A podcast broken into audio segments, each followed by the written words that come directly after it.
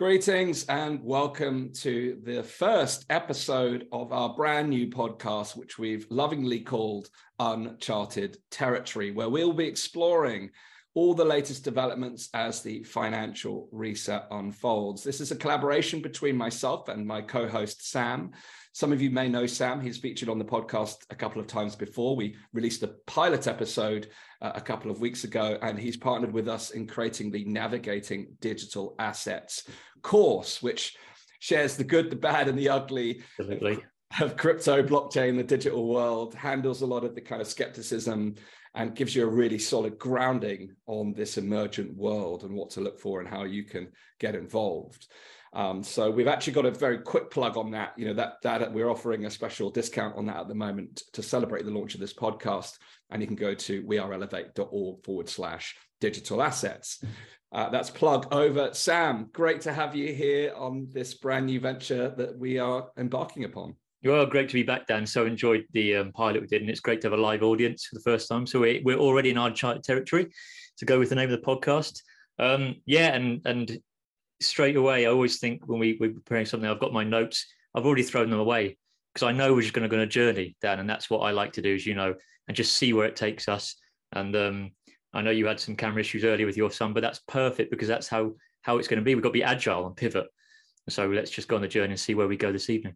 Absolutely, thank you for that. And um, well, interestingly, our pilot was we we we kind of called it an accidental podcast because in the preparation for this um, the podcast we've had lots of conversations and every time we ended up speaking we said i wish we recorded that. That would have been great content. So actually midway through one of our conversations we just did that and then we ended up speaking for close to an hour and that that formed our pilot which you can find on uh, all the major channels. Um, but we're here for our first official episode tonight and i thought it would be useful to go into a bit of the background about how you and i came to meet sam. Absolutely, yep.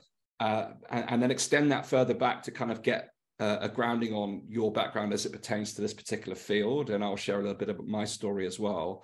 But if I open up by uh, stating that a, a very um, dear friend now and um, supporter of the work that we've done over the last couple of years of the Pandemic Podcast, um, Deborah, she introduced us, she invited us to um, one of your talks, Sam, um, down in Pulborough. And um, it was a it was a really interesting experience because first of all she sent me the digital flyer and there's this guy Sam and I said oh Sam who and you know I, I know you've had this before and this is how we've adopted the moniker Sam X for Absolutely, you. yeah, yeah. It's part. It's an important part of the story. Yeah, I'm glad you put that um, so this anonymous guy Sam, because of course I straight away wanted to Google this guy. Who's Sam? What's he talking about? You know, because I'm going to travel three and a half hours to go and see someone. I want to make sure uh, he's someone that a I want to speak to, uh, speak, hear us speak, and uh, and uh, a subject matter that I, I, I, really want to get my teeth into.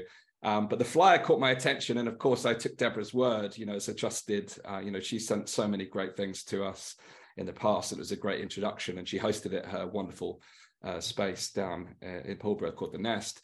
Um, and I was so delighted that I came, Sam, because I was enthralled, and and it was a small space. There must be yeah, it was really intimate, wasn't it? It was a great setting. Yeah, twenty to thirty of us, and you gripped us all for three hours. You really did, um, uh, and covered so much ground.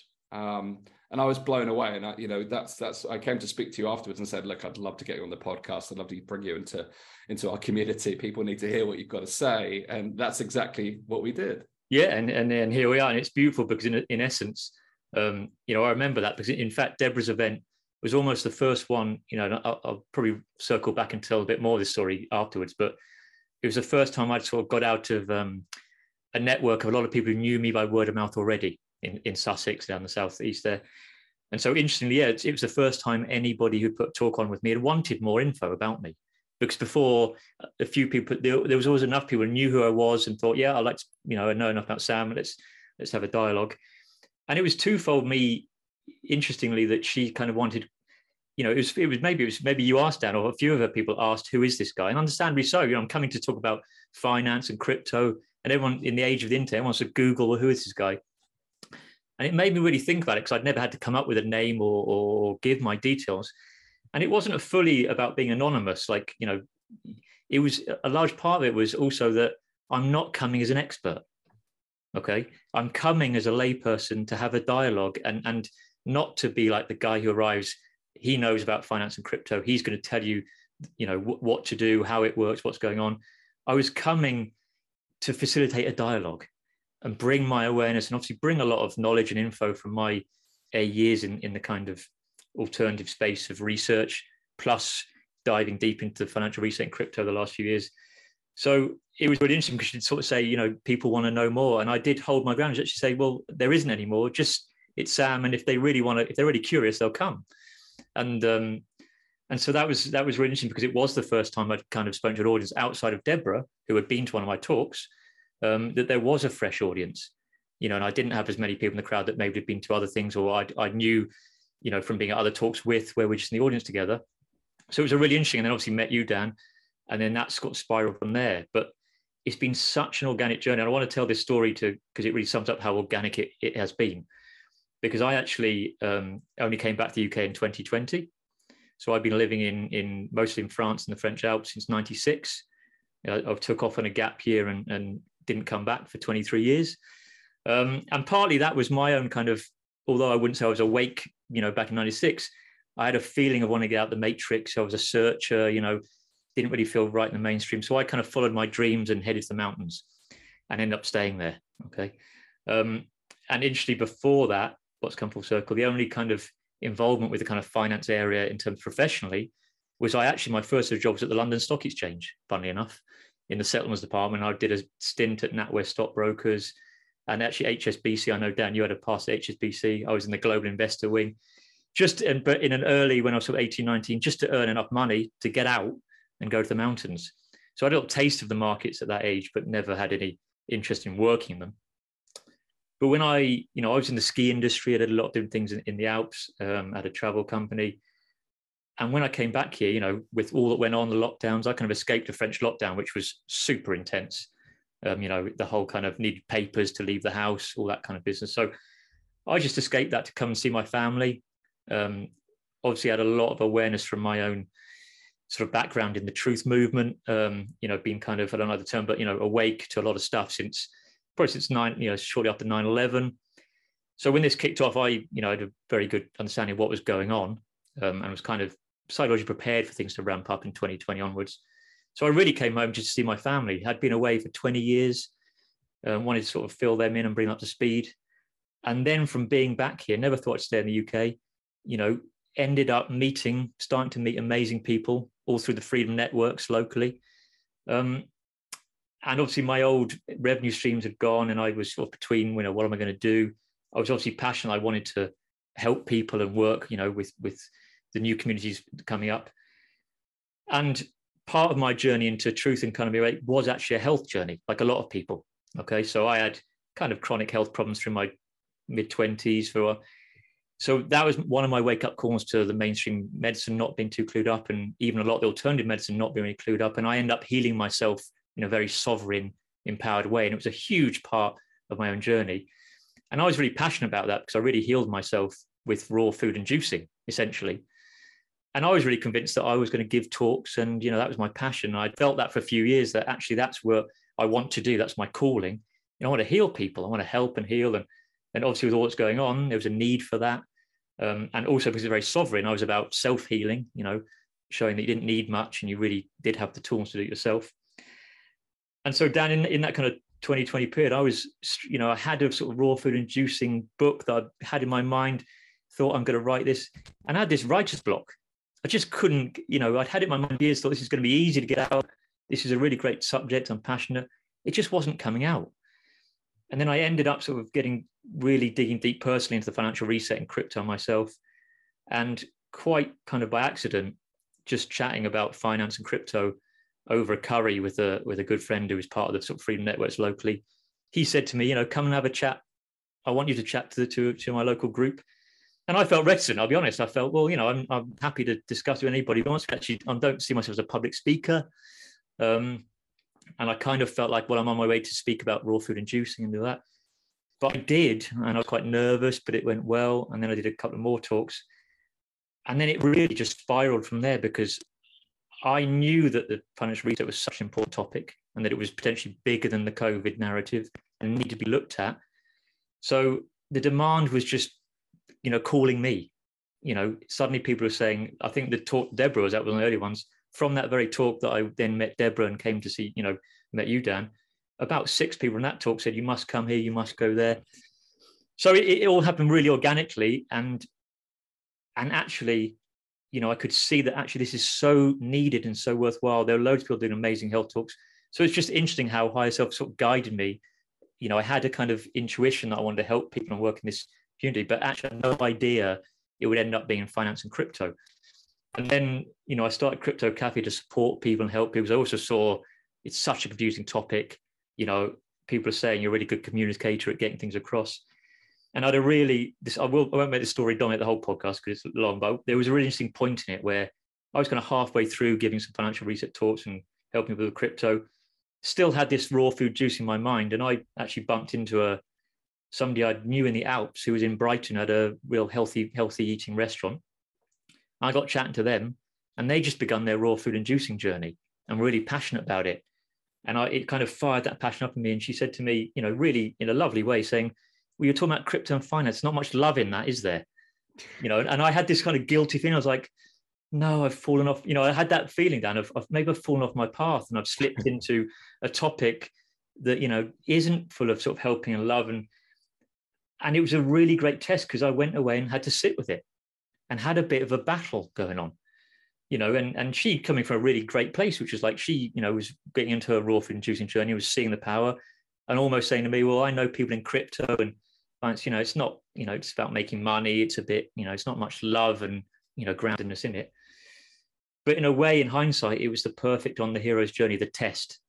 Okay. The test to actually look and almost the one that can pull you back away. You started down a path, you're going there, and then something pops up and makes you think, hang on. But it actually tested my resilience to sit with that, think about it. And then actually it brought me to a really powerful realization that God, she's right, but actually she's right in a way. But what she's saying actually is, and what I realize is, this topic needs the love and nurture that isn't in it. Okay, there's plenty of love and nurture in all the healers and the people around there, but here's a topic that I'm obviously being called to speak to, and I'm just I'm responding to what's the need is. You know, I wasn't chasing this or forcing it. People are asking me to come, but it just you know, and it felt like a real profound moment of this topic needs love and nurture more than any. That's what it's lacking and to be able to and now it feels totally right dan and that's how i've ended up here tonight and that's how we're all here and be on the journey and it's it's it's it's been incredible but i just want to tell that because i think it's also whenever we start discussions about finance or crypto or anything i want to bring that that vibe which is we're talking about you know the energy around it mm-hmm. transforming the energy around this topic which can be so negative can be so confusing can be so scary and if we can shift that energy collectively first and help each other, that changes everything. Okay, so it's a long story, but I think it's an important kind of intro to how how I end up here and and and what energy I want to bring to this topic, and hopefully that's what people are responding to brilliantly. Yeah, really, really powerful story. And actually, there's a, there's a few layers that I'd like to extract within this because I think it's important. Firstly, the hero's journey part. You know, the, the Joseph Campbell's hero's journey on the path, and, and it links to kind of the second layer that I want to talk to about because that reference point of it being a, a non-loving space again mm. is is multifaceted because you've got the issue where like any market when it comes to finances there's always the kind of get rich quick schemes yep. there's and, and, the marketing and the messaging is always driven by that kind of almost like a greed centered absolutely mes- yeah. message and i could understand then why someone would say there's where's the love now what's important for your hero's journey were actually being with that moment particularly what i've observed as well over the last 10 years of working with entrepreneurs particularly is this this concept of kind of shiny object, object syndrome where it, it, the business leaders i've worked with you know the early stage they start on a path but then the next thing comes along mm. and it excites them and it they deviate from the path uh, but then they do it again and they end up zigzagging zigzag zigzag zigzag never really committing never really following a path but it requires that commitment. You know, mastery requires commitment in any endeavor. So the fact that you took took stock, you you you you you held the space for it, and and you you followed that internal navigation, and kept on the path when so many would have been distracted by something else or, or deviated from the path. I think is so so powerful, and I think it's so powerful in the context of this conversation around finance because again, you know, as people start to explore things like crypto, and you shared a brilliant meme with me today and you said this is the opposite of what we want to be yeah. and it's all, all, you know all of these videos you see on youtube of like shock that open like the open yeah. mouth syndrome they call it like, you know what's yeah. happening you know what's happening in the market it's all this hysteria and it's all like hype and you know jump on this get rich it's all this this energy which it, it, creates fear uncertainty and doubt well, it's noisy, Dan. Is it super noisy? You know, at every level. Noisy. Yeah, it is so distortion, and you know, you can be addicted, can get very addicted, whatever, but it hasn't got that, which we always, and our conversation always rolling back to not the binaries, you know, kind of the excitement or the fear, but actually, where's the middle way? Yes. Where's the balance? And so bringing balance to this topic, I mean, bring balance to crypto in itself is so much needed, and and it does exist, and I think that's the thing, and, and it does exist in finance, does exist in markets. It's like, but that's not what people are being delivered, you know, and obviously that's also a lot of how they control people, which is keep them on a roller coaster you know you know and we always talk about the binaries of the extremes either side and how the pendulum swinging from excitement fear greed or fear you know can we bring it to a central place and get grounded? And from there we can take really good action. Yeah indeed. And that's that's kind of the third layer really in the context because we are living in truly uncertain times. And yeah. you know the reason we've called this podcast the uncharted um, um, territory. Territory. Thank you. Long day. It's new. Um, it's new. It's, it's new. Yeah. Maybe it's not catchy enough. yeah, no, we'll, we'll road test it tonight. Um, but it, it is that idea that we're it, navigating the emergent property of this, you know, and you, there will be elements that we know due to the kind of centralized top-down impositions. There are things that are of course set in motion, and we can, to some degree, predict, predict and anticipate yep. what's coming. But at the same time, some of the implications and consequences are unknown, and there's lots of things that we don't know. So, as a result, where there is uncertainty, there is a there is a chance or a heightened chance of fear. And as you said, fear is, is used to polarize, it's used to divide, it's keep, used to distract. And as a result, it leaves us in a disempowered state. So, yeah. what, what I love most about what you've shared, and actually it, it is what really drew me to your style at the first talk was a your your your way of communicating in such a way. And you've used that term binary again. I know uh, binaries we talked about it in the pilot as well. You know it's looking at the two edges of the bell curve if you will the two opposite ends of the spectrum and find you know and holding the space for all of it but trying to bring it to a point of understanding where it's it's it is that grounded experience of reality. Because and i described you know, I, I, describe you to others as kind of like the rock in the river, who's going to, which is, which, which is, it brings certainty, but without um, overconfidence or arrogance. Yeah. It just, it just brings a calm energy to it, which I personally resonate to because, you know, again, I, I have a history in finance. I did spend nearly eight years working for HSBC, largely in the kind of retail branch bake, uh, banking, branch baking, branch baking. no, baking's not my forte. Uh, branch cooking. banking. Well, they do a lot of cooking of books in there, so there's sure some some sort of baking going on. Cooking of books. Yeah, yeah. Um, and commercial banking, which is which which is what ultimately led me to leave my financial career behind because I had the privilege of working with everything from you know solo founder start startups all the way up through to large uh, corporations. But I really, I really loved working with the, the, the people who were just getting started in business, the passion they had, the hunger, mm. and um, during the uh, last recession, the last moment like this, which where there was the kind of early warning signs of uh, of what was to come, 2008, 2009. That was when I first came face to face with the machine, uh, even though I was in the machine. You know, yeah. d- d- just to be clear, I was nowhere near the top of the ivory tower. You know. I, did, I, did, I didn't get to pull any levers, but I did get to see the levers being pulled. And uh, there was there was this, an exact moment during the course of the recession at that point, where the, the banking crisis, where I could see, and I went to my boss and I said, "This is peculiar. It it feels like if if if the banks were to internally rectify this situation." There would be no spillover effect. We could actually avoid a crisis altogether. And he agreed. But despite mm-hmm. that, this crisis unfolded. And I, I, became deeply suspicious because I thought this does not make sense. And, and as it unfolded and the, the, recession hit and the banking crisis unfolded, it wasn't as simple as just greedy fat cats making mm. a buck. That was certainly a big driver. That was happening, but it's an over it's an oversimplified kind of you know it, narrative yeah. that can that can they can people digest. But absolutely, what an important eye opener for you, Dan. Yeah, and that was the beginning of an awakening for me. That was yes. one of many awakenings during that time, ten years over over ten years ago now, fifteen years ago.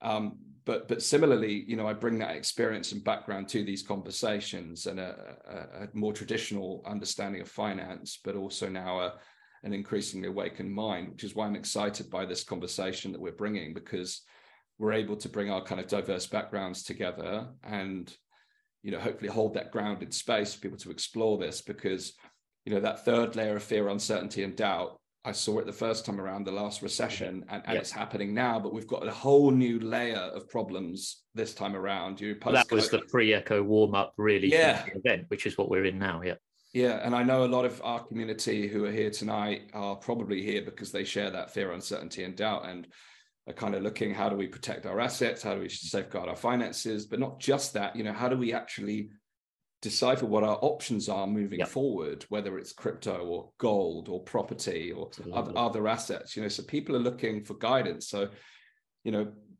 this to me is a really exciting exploration. That term navigating, we're navigating this together. So, would you share a little bit about you know your ethos around this, which you've you've you've brought to this? Yeah, well, I think I think just what you said there about options, Dan We do have so many options, and why almost going back to that original thing of I'm never coming saying, you know, I am the expert, do this, do that. I mean, I wouldn't do that anyway, but you know, the real message is let's shine a light on the options. You know, I might have done a lot more legwork. I have done a lot of, you know, not not necessarily more than everybody, but you know, I'm immersed in this. So for me, it's shining light on options that a lot of people don't know what options exist even. Um, but if you combine that, I think the powerful combination, Dan, is the energy plus the practicalities. Okay, often again we see people addressing energy, you know, and that's amazing important, and people addressing, you know, kind of practicalities. But you know, the real sweet spot is bringing those two together, and that's really what what is where the magic is. You know, the the there's always you know combining those forces rather than being all in energy, sort of you know shifted too much into just energetically or or just into into the sort of mundane practical. Bring them together, which is if we shift the energy around this topic that we are getting out of fear getting into motion because the fear is uh, at its core is paralyzing. You know that's the biggest block. Is it's not the practicalities it's the paralysis and being stuck from taking decisions.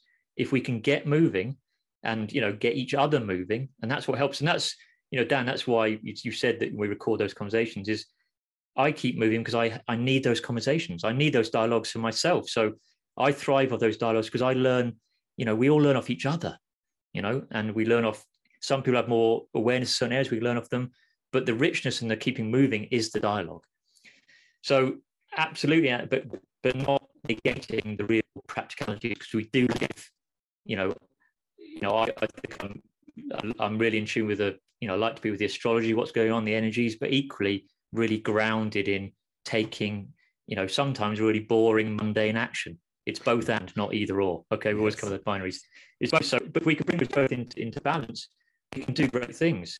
Um, and part of what I want to say about getting out the fear is that what people can sometimes slip into, you know, um, when you understand how many nefarious agendas there are and the kind of control structure and where they want to go, is it some people can fall into the the trap of, you know, a financial reset is all them.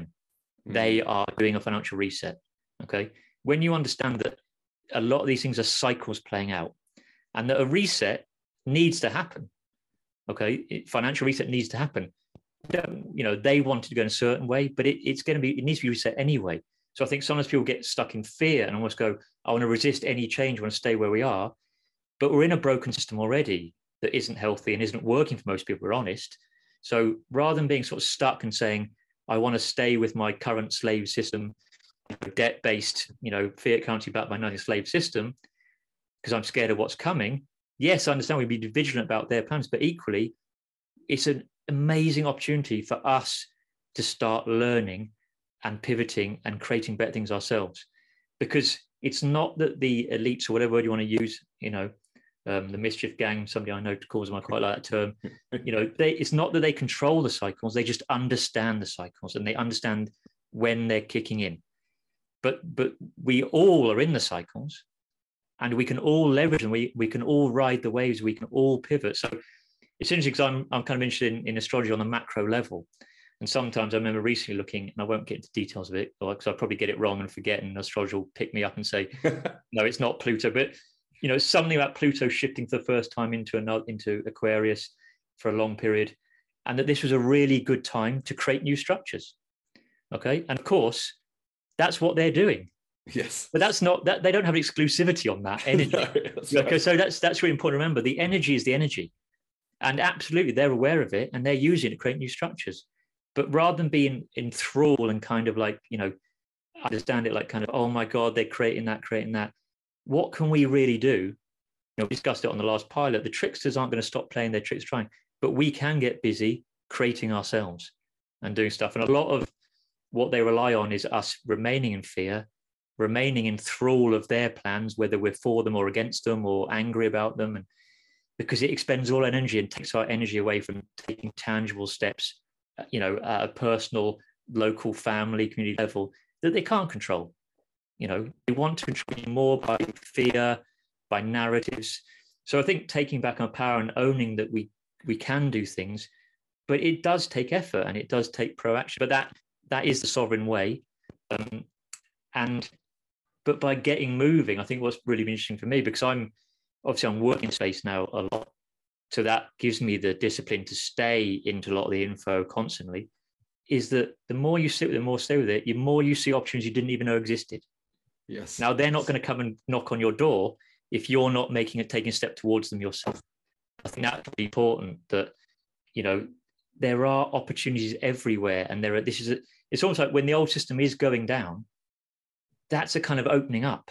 Yes. Yes, they want to close down the gates and really try and corral people, but actually there's there's a window of opportunity here, you know, and maybe some of you out there, you know, are, have been really financially savvy and clued up, and maybe it's just about pivoting now into maybe different asset classes are looking at, or maybe like many of us, because we weren't educated about money, um, you know, always being confused. This is a great opportunity to finally, you know, get get clear and obviously with the help of you know support and listen to people you you you really want to that you resonate with is get clear and get empowered about topics that have always stressed you and i always give my you know mum as an example because she's you know in her 70s always been highly stressed by money um you know left it my dad but he did pass away you know last year sadly. But you know that's forced her to look at it. And obviously you know she she hangs out with me quite a lot and you know has come to lots of my talks and listens to me endlessly. She's now i've seen the shift in her where she's actually finding it interesting and you know well fascinating really and getting empowered. Because it's like so much of the fear is is not understanding where you are where we are what you know what what money is today or you know what the markets are. And and i want to reassure people uh, hopefully from my talks with it's not as complex as they want you to think it is. You know and that's all does by design so that you feel stressed and you know it's that classic you need experts. You know you need our experts to, to do everything. And we you know outsource to us and we'll we'll slowly rob you okay? But if we can get empowered and understand that is the beginning of transforming our relationship to money going forward. So it's i think it's really valuable work regardless of where you're at or regardless of what your situation is because because it is the universal subject that affects us all you know and i like I always like somebody somebody told me this great line I'd like to repeat, which is, you know, a lot of people are scared by the markets. Okay, like you know, the volatility of markets. But when you realize we're all in the market, you can't not be in the market. You're in it with your wages, with your if you're if you're transacting, you're in it. So, you know, once you can relax into that, there's no escaping it. But if you can go towards it, you know, then you can you can there are things you can do. There are always options then. So always give a longer answer than a snippet, but I hope that's that's yeah. um, kind yeah, of that's, captured the ethos of where we're at. Yeah, that's I think that's a challenge for both of us. Yeah, yeah, in our communication. Um, Which is why saying, we're having a weekly podcast coming up. Yes, yeah, because you right. know we're not, and it is a bottomless topic.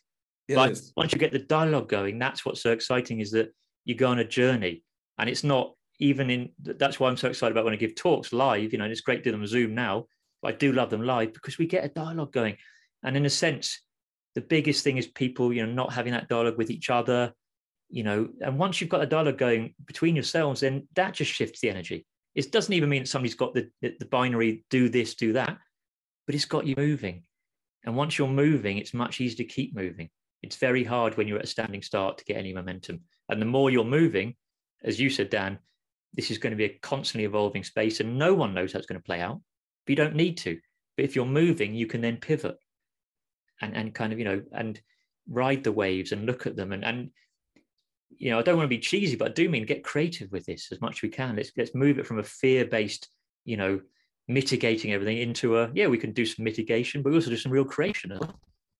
Absolutely. I mean, we I did a webinar just before Christmas called "How to Thrive During Uncertain Times," and if you're a member of the Elevate community, you can see the replay of that inside the community. We may have put it on the uh, YouTube channel now as well. Um, but within that, I talked about the psychology and the, the, the kind of neuroscience around how we become disempowered and get into that stuck state in the presence of fear, uncertainty, and doubt. And one of the things that we clearly learned during the course of the COVID chapter was that fear is the most contagious virus. Yeah, that, that was that was visceral during the course of the last three years, and it still is. That and the, the reality is within the communities that you and I operate, there is still a lot of fear, and we we spoke about this the other day. You can be in fear of the virus, or you can be in fear of the kind of the reset itself and the mm-hmm. totalitarianism, the tyranny that's unfolding. And it's okay to kind of witness the fear. Fear is a, fear is a survival mechanism, and, and to be with it and to to kind of. But I, I, I like the term dance with the fear. You know, get playful with it because if if you fall into its into the trap of going into that uncertainty, you'll find yourself in that stuck state. But you'll totally. also yeah, and you maybe even sh- I want to shift the word down almost fear to vigilance Yes. You, know, you can be alert and vigilant and aware without being in fear, you know, more like that, you know, that kind of animal state, which is at peace, but equally, you know, we do live in a, in a place with threats and kind of, and predators, you know, uh, at some level energetic wise. And therefore, yeah, we, we're vigilant, but we're not, you know, being, being caught in flight or fight, you know, fight or flight is where they want us because that lowers our immune system and, you know, stops us taking any, any creative action.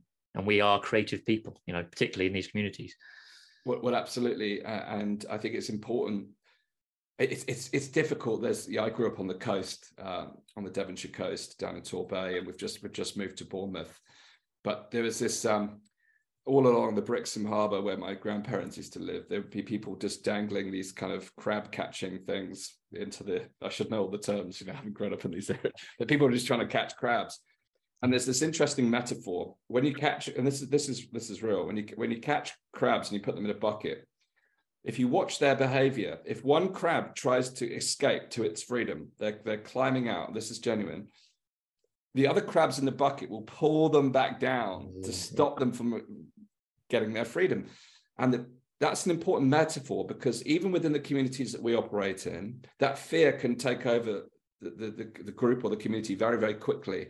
And you know you, you see people taking powerful action. They're stepping forward but then someone will try and pull them back and say oh that's that's a scam or that's a controlled opposition. And all of a sudden you know by virtue of what someone else has said they've effect- effectively pulled them back into the fear zone and taken away that person's sovereignty and their ability to be you know fully uh, um, responsible for their own decisions massively think, dan you, i mean you must have seen it on your own personal you know journey I've seen it, and, we're really well-meaning people, especially when you're chasing your dreams. It's almost like, yeah, you get very well-meaning people who do care about you, but unfortunately, they're trying to pull you back in. Back in. Sam, there's a, just to stop you there, there's a message in the, the, the chat. It sounds like the sound has gone funny. I thought it might have just be my device, but I think there's a sound disturbance. It sounds like uh, it, you might want to just check. How's that? Yeah, that's it. Yeah, you got it. Yeah, got it. Is that better? Apologies. Yeah. Yeah, rewind. is it still all right? yeah, sorry. This is the beauty of doing a live one that we're not broadcasting to the. We can cut this little bit out and put it back. Put it. It was a sound. It wasn't just a gone on a funny tangent. Yeah, no, okay, no, that's the fact. It's a sound. Yeah. So rewind. Yeah, I, I, think that thing of when you're, you know, even when you're making breakthroughs or ch- you're following your dreams or on your path, you can have really well-intentioned people want to pull you back in, and not even consciously because often there's a comfort of all being in the same spot together.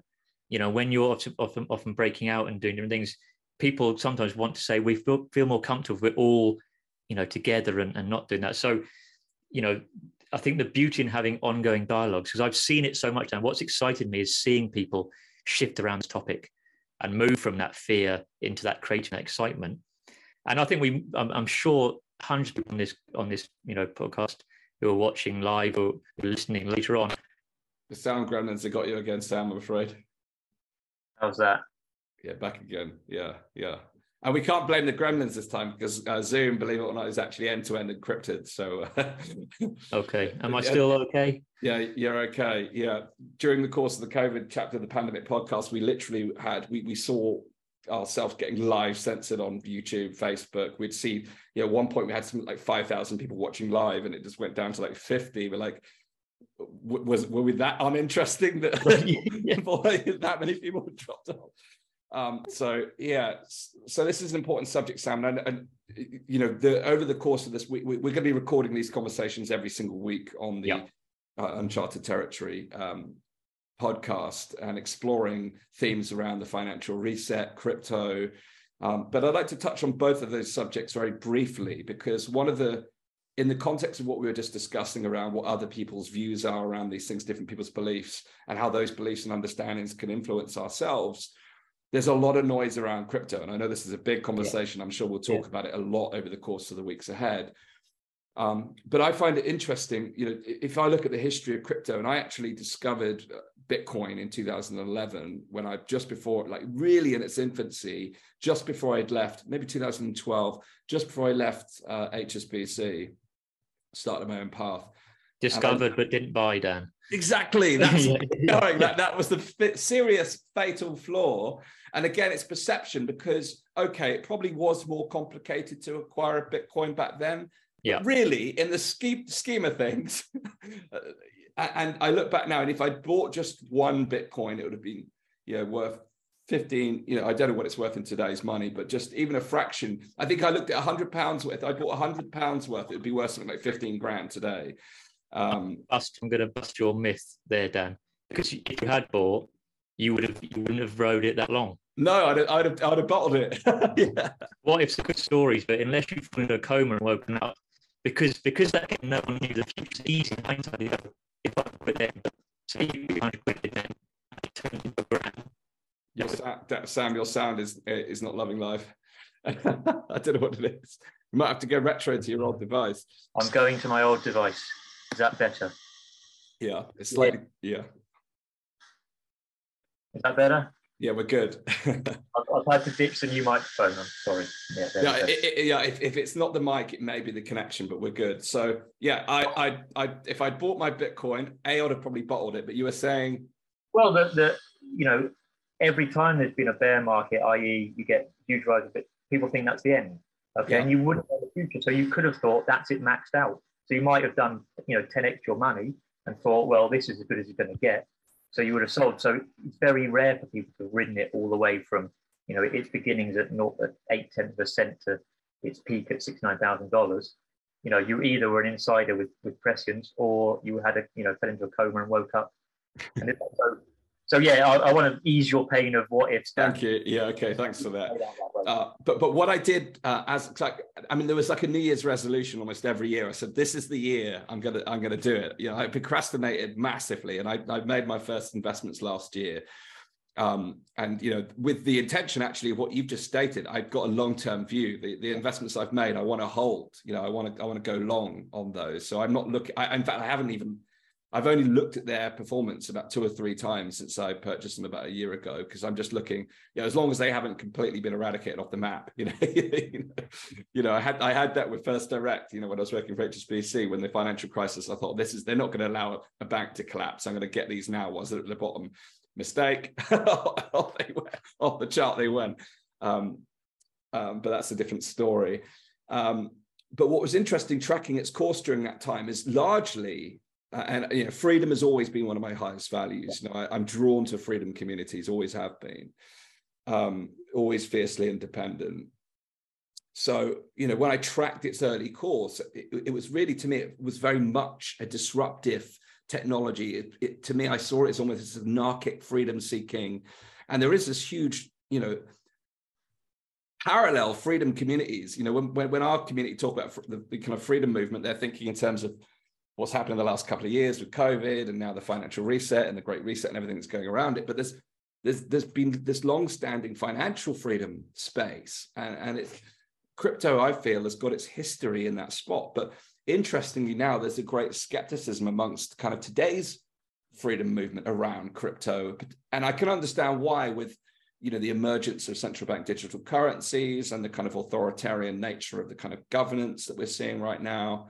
So I understand not only the skepticism but the fear, but what would you say to people just you know who are looking at this with a skeptical eye uh, you know in terms well, of well you're spot on dan and it does tie nicely into your story because you know big part of your waking up was that 2008 and bitcoin was a response to that in essence which is you know cutting out the, the parasite banks and looking at a peer-to-peer system you know for the people so decentralized. So you know it, it makes perfect sense that you would have come, come across it in that sense and that is absolutely the foundation of it and i think what's happened is that people newer to crypto are now lumping it in with this kind of idea that anything digital is bad.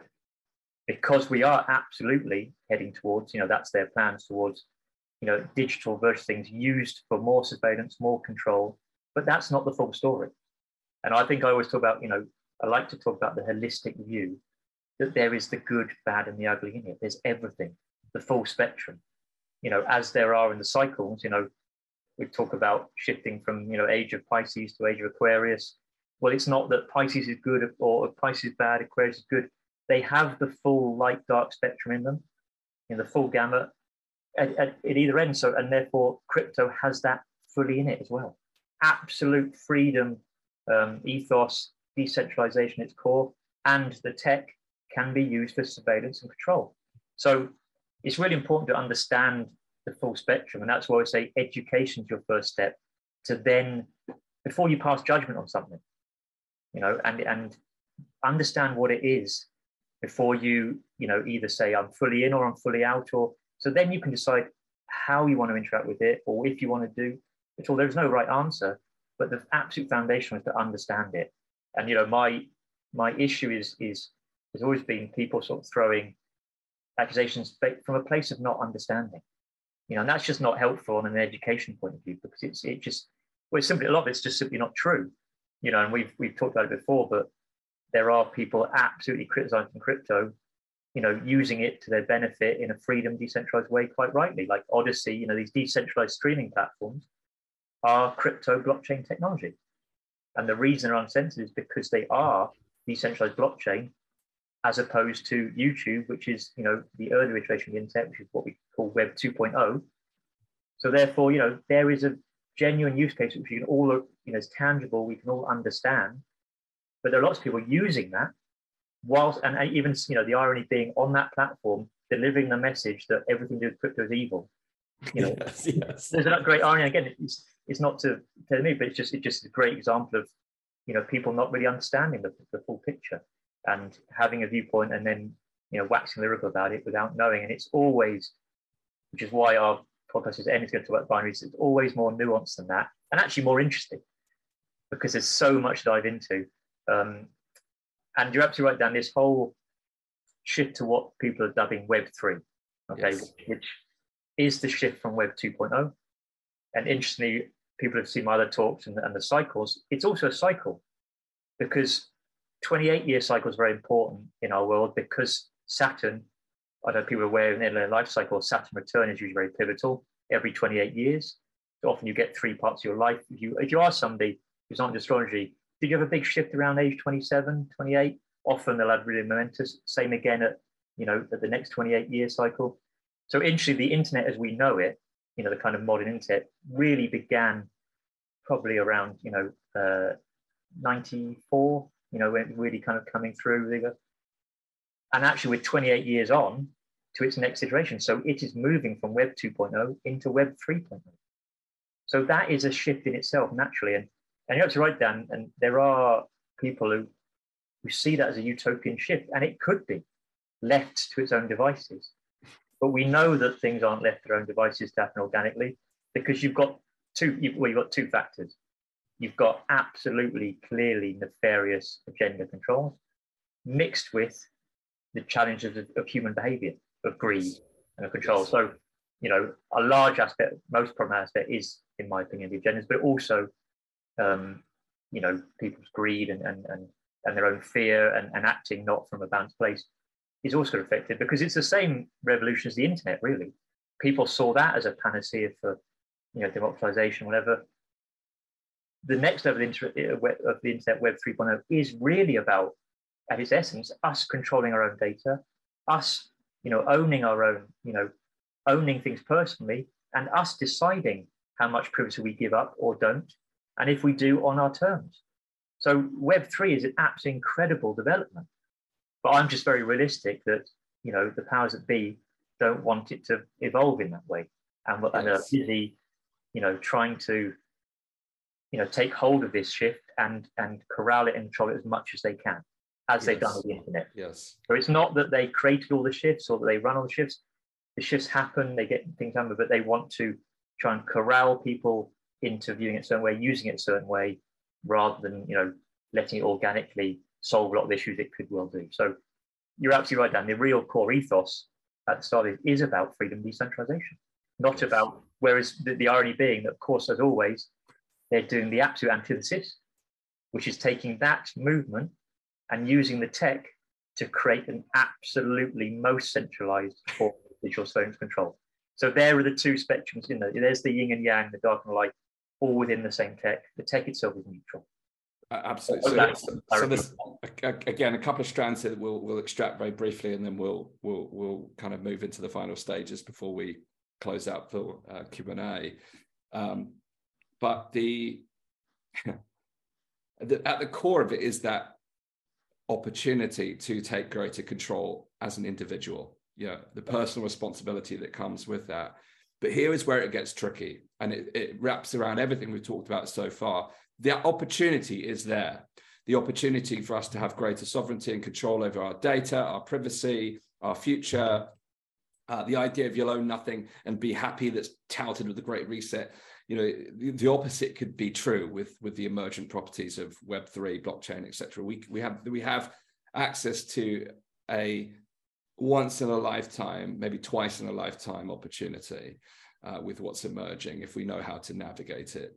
But the difficulty, Sam, the worry I have is is is is is how do we go beyond awakening? Because awakening to its potential is one thing. Yeah. But then moving beyond the awakening itself into becoming empowered and then taking action. Because we know that those with the agenda and the power and the control already they're steamrolling. yeah, they're in it. They're in the game. They're moving forward. But like you say, they're, they're structuring it. They're centralizing it. They're trying to own it, manage it. You know, the Open AI was bought basically by Microsoft and like put, put as most closed AI you can ever have. So yeah, this is what we've discussed in, in in some of the previous chats. You know, they they allow you know creative people to create solutions. They go in and destroy, you know, make them bankrupt and buy them up to control them.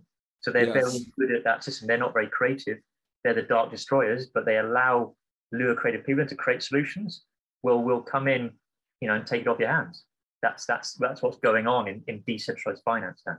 Absolutely, finance for the people and us having control, and the individual being able to be, you know, the unbanked being able to be banked but on their terms in a permissionless fashion. So absolutely, that's that's what I'm watching play out, which which I knew would play out, and I'm just watching it with curiosity at the moment.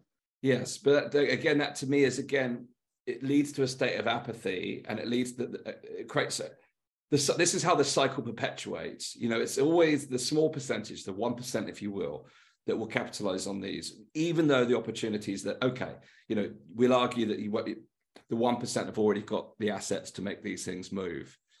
Um, that's a fair argument. But the opportunity is certainly there and it's figuring out how to, to, to access those opportunities to leverage them for your own good. And i think in order for you know, and I, I, one of my dear friends who'll probably come on the show with us is of that utopian view that mm. this this offers that kind of decentralized potential. And I agree with the potential is there, but I'm skeptical because of the systems, the structures, the human psychology. But nothing is certain. You know, we we have we have the future is yet to be written, and we have the opportunity if we can galvanize enough people to, to, to into this awakened state to say actually i'm going to play my part become an active participant in shaping web3 shaping the future and actually ousting you know well, the, cl- the clutches. You just nailed it. You recapped it dan. Which is really they rely on people being passive. If you're passive their wave will take you and slam you on the beach and it will but if you are active you can paddle out and surf it. But it, it's exactly that shift is that um, you have to go towards it and learn and do the hard work. You know, and that's what people there would be, you know, to, to stop it being completely niche, like whole, you know, areas of the internet where the, the kind of early cyberpunks did stay free and used it in their way, but they it becomes very niche. That's the concern that you know they'll most corral most people into, you know, their version of blockchain, whatever, and that absolutely it will exist in a decentralized way, but that you know the fear would be I don't use the word fear, but the potential would be if people don't get educated, learn that there'd only be the real techie people who understand that. And I think that's where like just getting educated to use these tools and and, and get behind them and and and, un, well, and again understand it. You know, understand what it is, what it isn't, and and you know that's why I said there's some great books to read, really balanced ones. And I'll have to show people that will give you an understanding of what this whole blockchain use cases are, and it's it's extraordinary when you understand it for good. Always with that caveat for good, bad, and ugly purposes.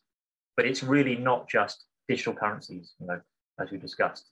It's it really is the next iteration of the internet, um, and it is a huge shift. And I think that's that's my kind of ethos as well that this shift is coming, and rather than try and resist it, resisting is I, I equate to saying I'm going to try and hold back the internet in 2000.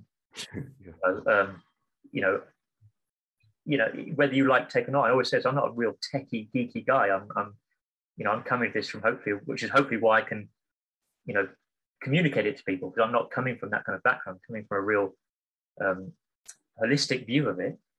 Is if you can understand it, then you can really get a clearer picture of what's happening, and then that helps you navigate, you know, where you're going to go or where it fits drive or not, you know, and and and just just having that position rather than being a passive victim of what they create, you know? because they do rely a lot on on like I said, people being in inaction and being fear, and they can't control all that but they want to just corral you through through fear and through narratives. You know? So you have to write down. There's the, the, the opportunities are all there, and this this is a this is a shift. So we let's get busy and get creative, and and and and, and I suppose it's an opportunity to do better things than we than we did before anyway. You know, at all levels. Yes, no, I agree absolutely. I think uh, education is the key um, to becoming empowered to moving beyond that state of awareness uh, and awakening education is the first step to empowerment in my view it's it's it's it's the knowledge but the knowledge transforms into wisdom only through action itself yeah. and um think- and of course the way the way they'll use the same kind of argument to to lock stuff down and regulate it is well for your own safety you know it's too wild west so i give i want to give this example so you know um people sometimes say, well, crypto's got no value to it, but really what crypto is is code. So saying it's got no value, it's code and networks. Saying that's got no value is like saying, you know, Uber and Airbnb have no value. Okay, these are multi, multi-billion dollar companies because they're, they're networks and built on code, programming. But what's so interesting, if, if blockchain was left its own devices, you could now create a blockchain version, decentralized version of Uber and Airbnb. Because what Airbnb have done is create a solution but it's centralized in that all the data and all the payments have to go through Airbnb. So it is about connecting people, you know, viewing us all as peer-to-peer people and, and, and Uber as well, i.e. you've got space in your car, there's a passenger. So we're having that amazing connection of, of services, good services between peers, but it's still all funneling through a centralized, centralized system. They're, they're getting the data, they're taking huge fees, they're in control. So actually, as we've known, Uber and these things haven't necessarily been good for people. But with blockchain tech, you can actually create that same network, but make it totally peer-to-peer. You know, so it's really the, the, the, the transformation that's possible. But imagine again the, the way that they try and deal with that is say, well, we can't let people, it's too dangerous to do that. They need, you know, so regulation is always their way to say, as we know, you know, for your own safety is the line, isn't it? yeah, uh, someone said to me, "I may maybe you, Sam. I can't remember who said it now, but it's a great quote that regulation is is is, is the the path to legalizing corruption. It's just just I think such a powerful uh, sentiment. Um, look, we've been speaking for nearly an hour now, and this latter part, I think, illustrates the depth of the types of conversation that's possible here. There are so many angles to navigate, and um, that's certainly our intention here on this podcast, you know, brand new podcast, Uncharted Territory. Um, and we've called it that because you know the future is unknown. We are at a critical juncture. What's coming next could change everything, negatively or positively. We'll likely see volatility in the markets. There is there is there is change occurring at every level. You know we can make some predictions and assessments about what could unfold with the financial reset. You know, people are asking, you know, is it here yet? When's it going to happen? Almost like expecting kind of a Black Friday type event where it's just like the collapse, or you know, for the the media to start talking about institutions collapsing, like in the banking crisis. But I think this is something bigger more organic um, it, it, you know, it, it, could lead to all manner of things. The end of fiat currency. It could lead to all kinds of surveillance structures and so so on. We don't know. Although well, I, want to jump in, Daniel. I'm glad you said that because I do get you know people almost are looking for a binary day when it's happening yes. and then it's over because almost that result of oh god it's over. How did I do? Did I make it through? You know, and and interesting. You know, people who've been in my talks know that I talked a lot about the Shemitah cycles and that's why things began ramping up in, in, in 2022.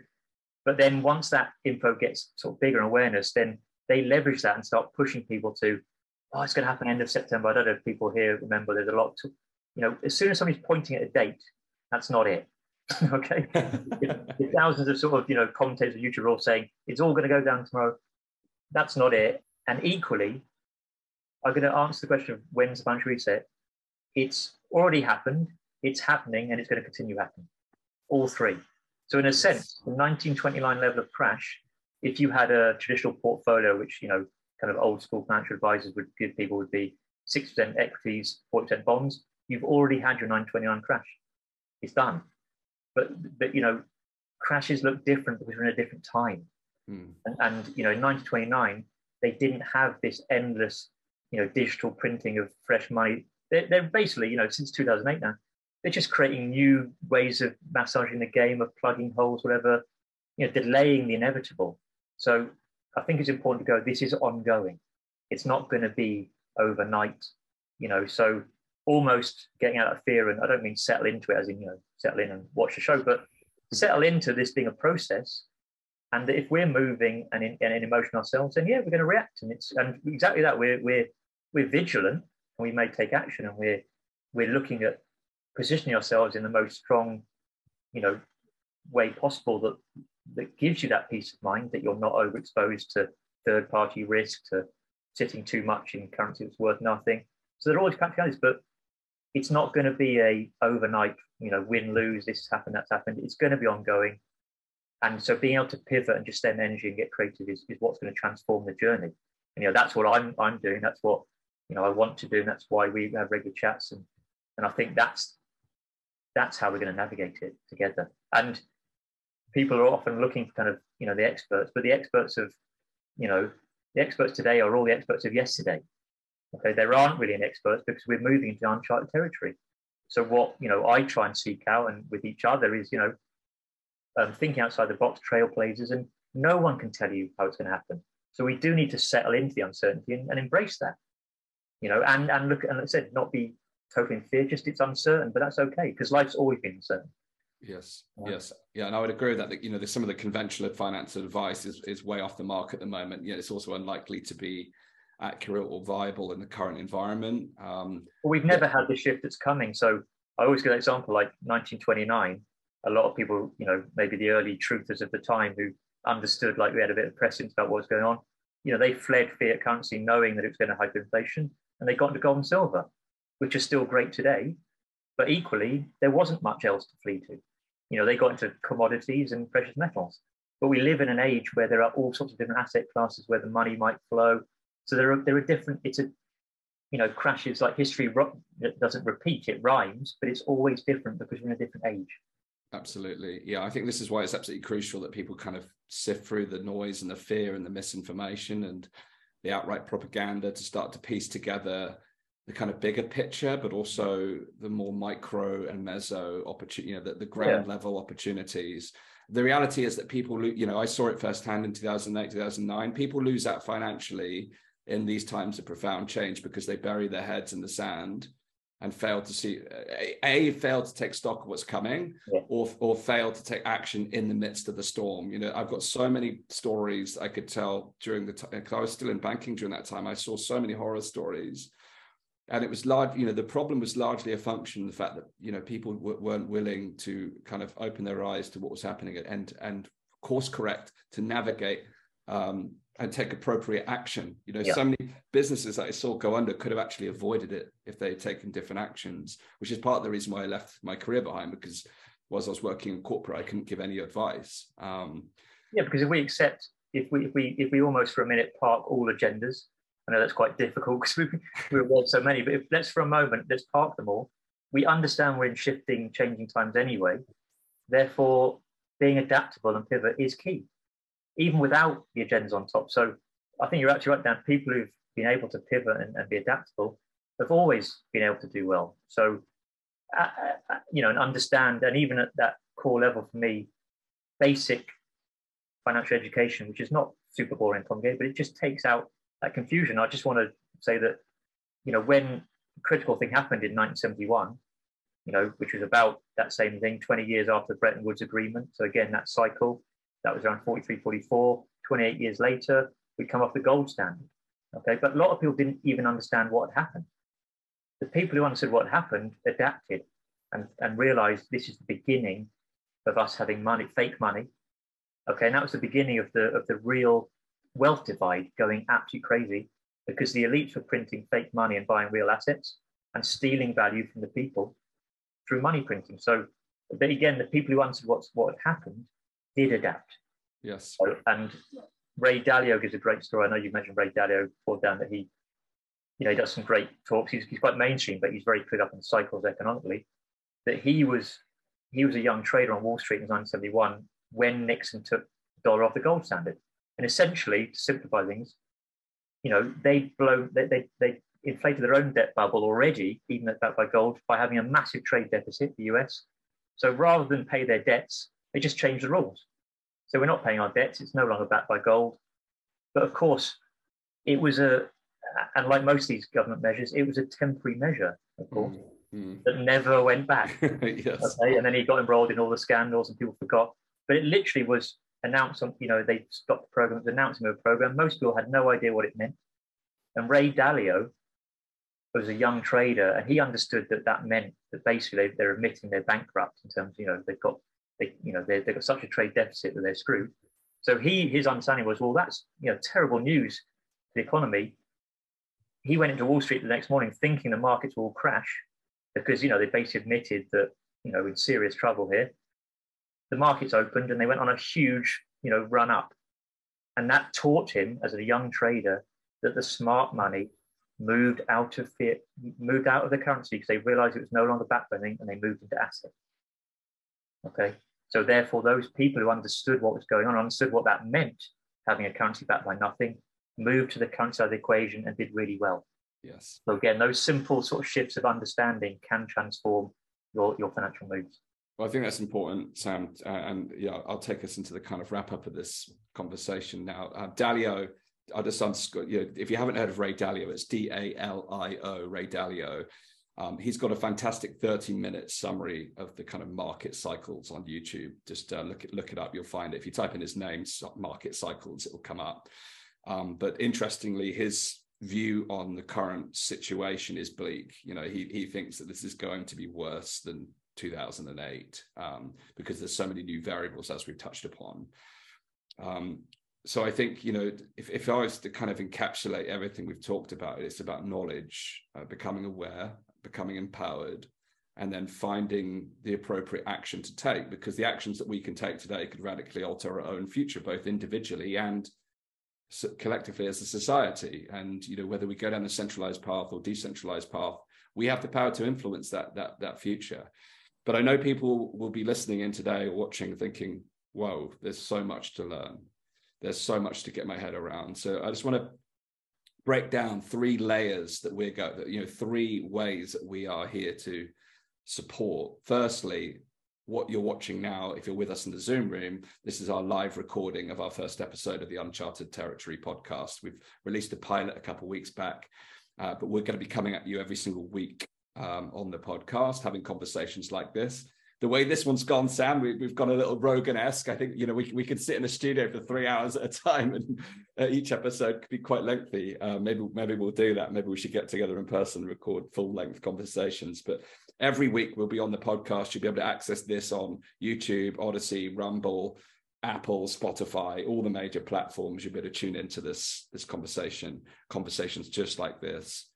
The second layer is our course that we worked together on um, earlier last year, the digital assets course, um, which is really a primer into crypto. It explains the kind of foundations, the history, how to get your currency into crypto, um, how to get it out of crypto, gives you kind of a, a kind of walkthrough of how to build a kind of investment thesis if that's what you're interested in.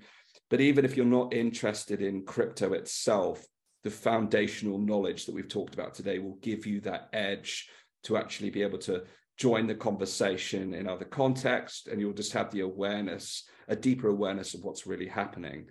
Um, but as a result of creating that course you know we've had hundreds of people go through that now with with really some amazing feedback. And you know thanks to sam who's really led that material curated that conversation we've decided to go a further step based on the requests and feedback from our members of that course. Many people ask the question, what next? How do we continue the journey? How do we deepen our knowledge? Because a lot of people are looking at this from a number of lenses. They want to protect their assets. They want to safeguard their funds because when all this chaos is unfolding, and I know my parents are in that bucket, you know, they're seeing their pension pot hit. You know so people are, are, worried about their financial future based upon what's happening. And if there is a market collapse how do we protect those assets? There's that layer. But there's also the layer of okay well what are my options? You touched upon a few of them today sam. You know what are what what's the alternative? Should i be looking at gold? Should i be looking at property? Should i be looking at crypto? And if i'm going to look at crypto that's a whole new world. Where do i even begin? Which we touch upon in the course but how do i now start to assess the world and navigate it as it unfolds. So, in response to the feedback of our members, uh, almost by request of our members, we've decided to launch a new private community program, um, which we'll talk to you very briefly about. Don't worry, we're not going to go into a lengthy pitch, but we want to uh, get people together on a monthly basis. We're going to be hosting a number of calls every single month, looking at the financial reset as it unfolds, and also bringing you what we're calling tentatively as crypto corner, where we're going to go into a lot more depth. Uh, Sam, do you want to talk a little bit about what we're going to be doing on those calls? Yeah, well, I think uh, I want to come back to it. it's interesting. It ties into cycles again because this has been on my mind that people need, you know, and and have asked for ongoing support because it's going to be endlessly, you know, evolving. And equally, so much of it is new to people, and that continuity. So it's two. It's also that continuity of support, a certain level of discipline to stay with the learning and the educating, and to explore with each other and learn about different areas. Um, and it's really interesting because I was, you know, we discussed it, Dan, even months ago, and I was thinking very much New Year. But this is again how they screw us with the cycles because real New Year isn't the real New Year. So people are trying to make, yeah, I was very like, let's launch in January, let's get going. But the reason a lot of things come together in March, and we're here in March, is because this is the actual New Year, right? This is towards the spring equinox. You know, it's Aries, which is the head. So that's partly why, you know, again, when you get in tune, this is a great time to begin. And I'm, I'm experienced that because I've given talks all through the winter. And what's really interesting, just recently, I've seen a real budding of energy coming up from people, much more, you know, of, of saying, I'm, I'm ready to take action now. And we discuss it, Dan, that quite understandably, people are burnt out from all the agendas and the info, which won't stop and are going to continue. But can we almost, being on out that journey, can we come back to ourselves and see what can we do? Come home almost and start from here, which is what we can control, which is our own actions. So I think having that space is going to be really powerful to continue the dialogue and stay in the energy. And as I know from staying energy myself, there are all sorts of opportunities, and it's actually much more exciting rather than just fearful. And because there's no right way, and it has to resonate with you, it's about really exploring the different options. We'll look at different asset classes, the pros and cons of all of them, I think what's great is that neither me and Dan, I think people know that, we're not coming from any angle. We, we're here just looking at everything and looking at the options because there is no right answer. That's the sovereign path that there are things that will suit you and there are things that will suit me better. And depending on your goals, your desires, your needs, your current situation. And I think that's what's really powerful is we can look holistically at the pros and cons of all different areas, what it's like to get involved. So you you can because we're really trying to, as I do for myself, we do for each other, pull the sovereignty decisions out of each other, not not ever being that dictating of I got into crypto because you know my friend told me to, whatever. It's like I got into because I understood why, and when you understand why and you're empowered, then you're you actually usually do much better because you you feel good about your decision. So there's so much to learn, and I think we turn it something creative. So yeah, that's that's why this really has come again another organic sort of next step on the journey down, and, and that aspect that it's going to be ongoing, and it's it's that combination of like you said, asset protection, lots of ways of you know we know we've been an asset stripping agenda. The World Economic Forum have told you as they always do what they want to do. So how do we make it as hard as possible? Because there are lots of ways. They rely, they rely again a lot of it on tacit consent. As I say, if you leave your assets with them, they'll take them.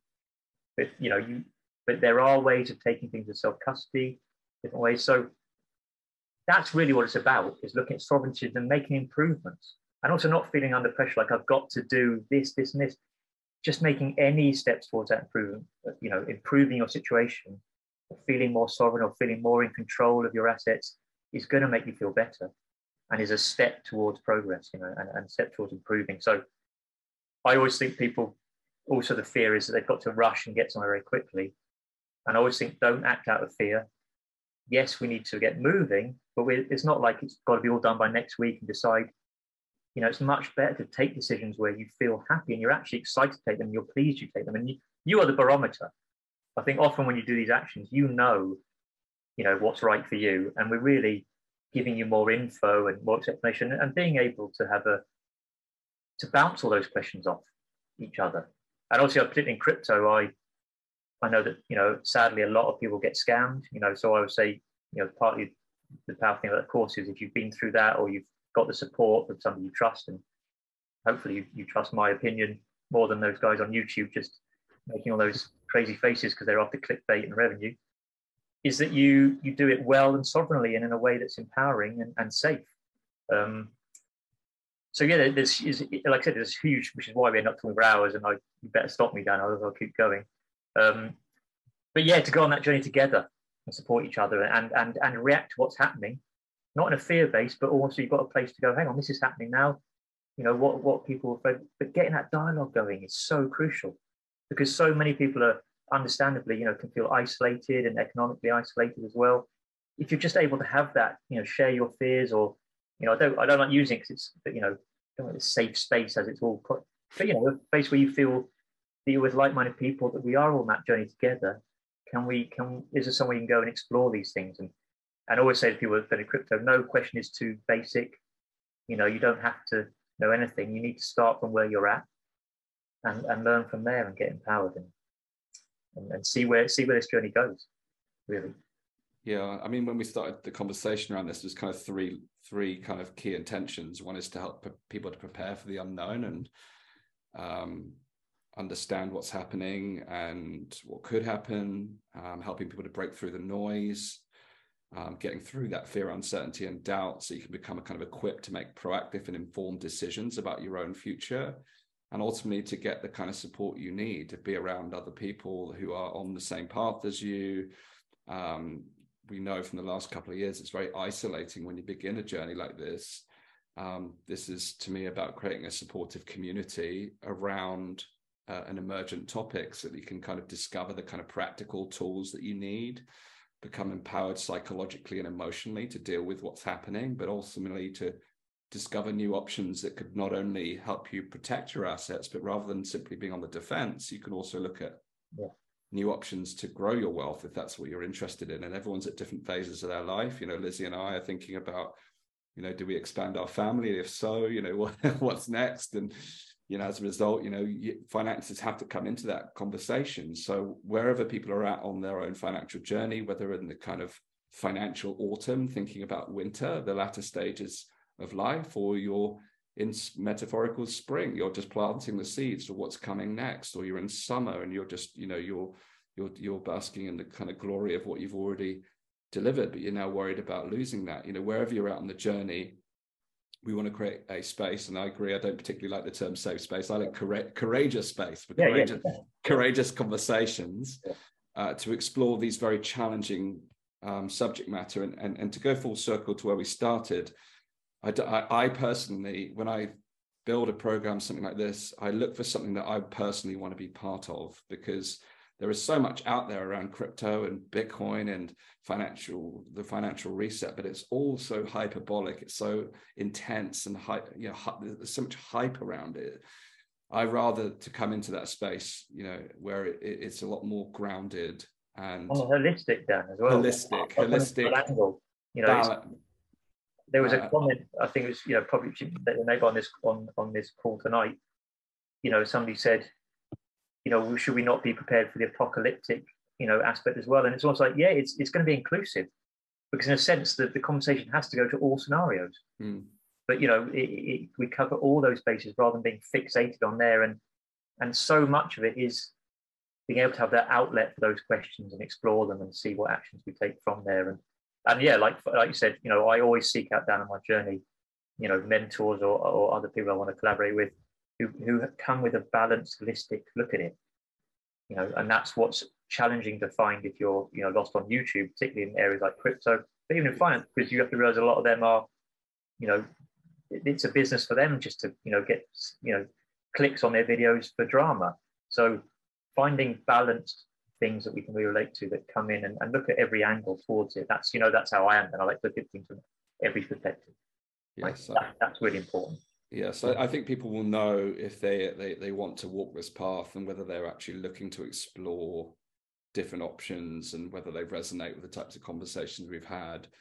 Um, so we will continue to have these weekly call uh, uh, on on the podcast. Um, and for those of you who are drawn to what we've shared tonight, you can find out more about our new monthly um, support program, which we're launching tonight. Uh, you can go to weareelevate.org forward slash NFR. That's NFR for navigating the financial reset. We are going to buy a fancy domain, but we looked at navigating the financial reset. That's a lot to type in. so for now, it's uh, on the We Are Elevate domain at weareelevate.org forward slash NFR. If you're with us in Zoom, you'll get the link in the in the chat. And if you're watching this on YouTube or any of the other platforms, it'll be in the description and the comments. If you're listening on audio, you'll have to click around a bit more. it's inside Spotify or Apple, in uh, you know usually behind the picture of the episodes. But uh, um, it's um, we are elevate.org forward slash NFR, and yeah, it's a, it's a program that we structured um, with a couple of calls per month, looking at these key issues, private discussion forums, so people can uh, continue the conversation and a on-demand access uh, library of resources that will accumulate over the over the time that we're together in the months and weeks ahead. So I want to thank everyone for being part of our live podcast tonight. Um, this is the Uncharted Territory podcast. It's our first official episode. And uh, we're here tonight also officially launching our Navigating the Financial Reset um, support program for those of you who would like to be part of that. Sam, it's been a, a pleasure being with you this evening. For those who have joined us live, we're going to open up to Q and A now. Um, you know, uh, I joked about this kind of Joe Rogan episode. We said we'll talk for 30 to 40 minutes. Where are we look over? It's never going to happen, yeah, yeah my, my community know that. You know, they, they, they, they prepare. I think, I think my community now like set out like three hours and like make hot drinks and get snacks you know they, they, know what to expect but um, i want to thank everyone for watching and um, uh, if you're um, listening or watching to the replay and saying i'd love to have been part of that q&a session then do come and join do come and join us at, at, at elevate and you'll see how to do that sam uh, that's over and out from us are we are we are we wrapping up here for the the episode I think so. Yeah, I mean, we could go on all night, but you know, we'll we'll, we'll save it for next week. Definitely. Yeah. so yeah, lots to unravel.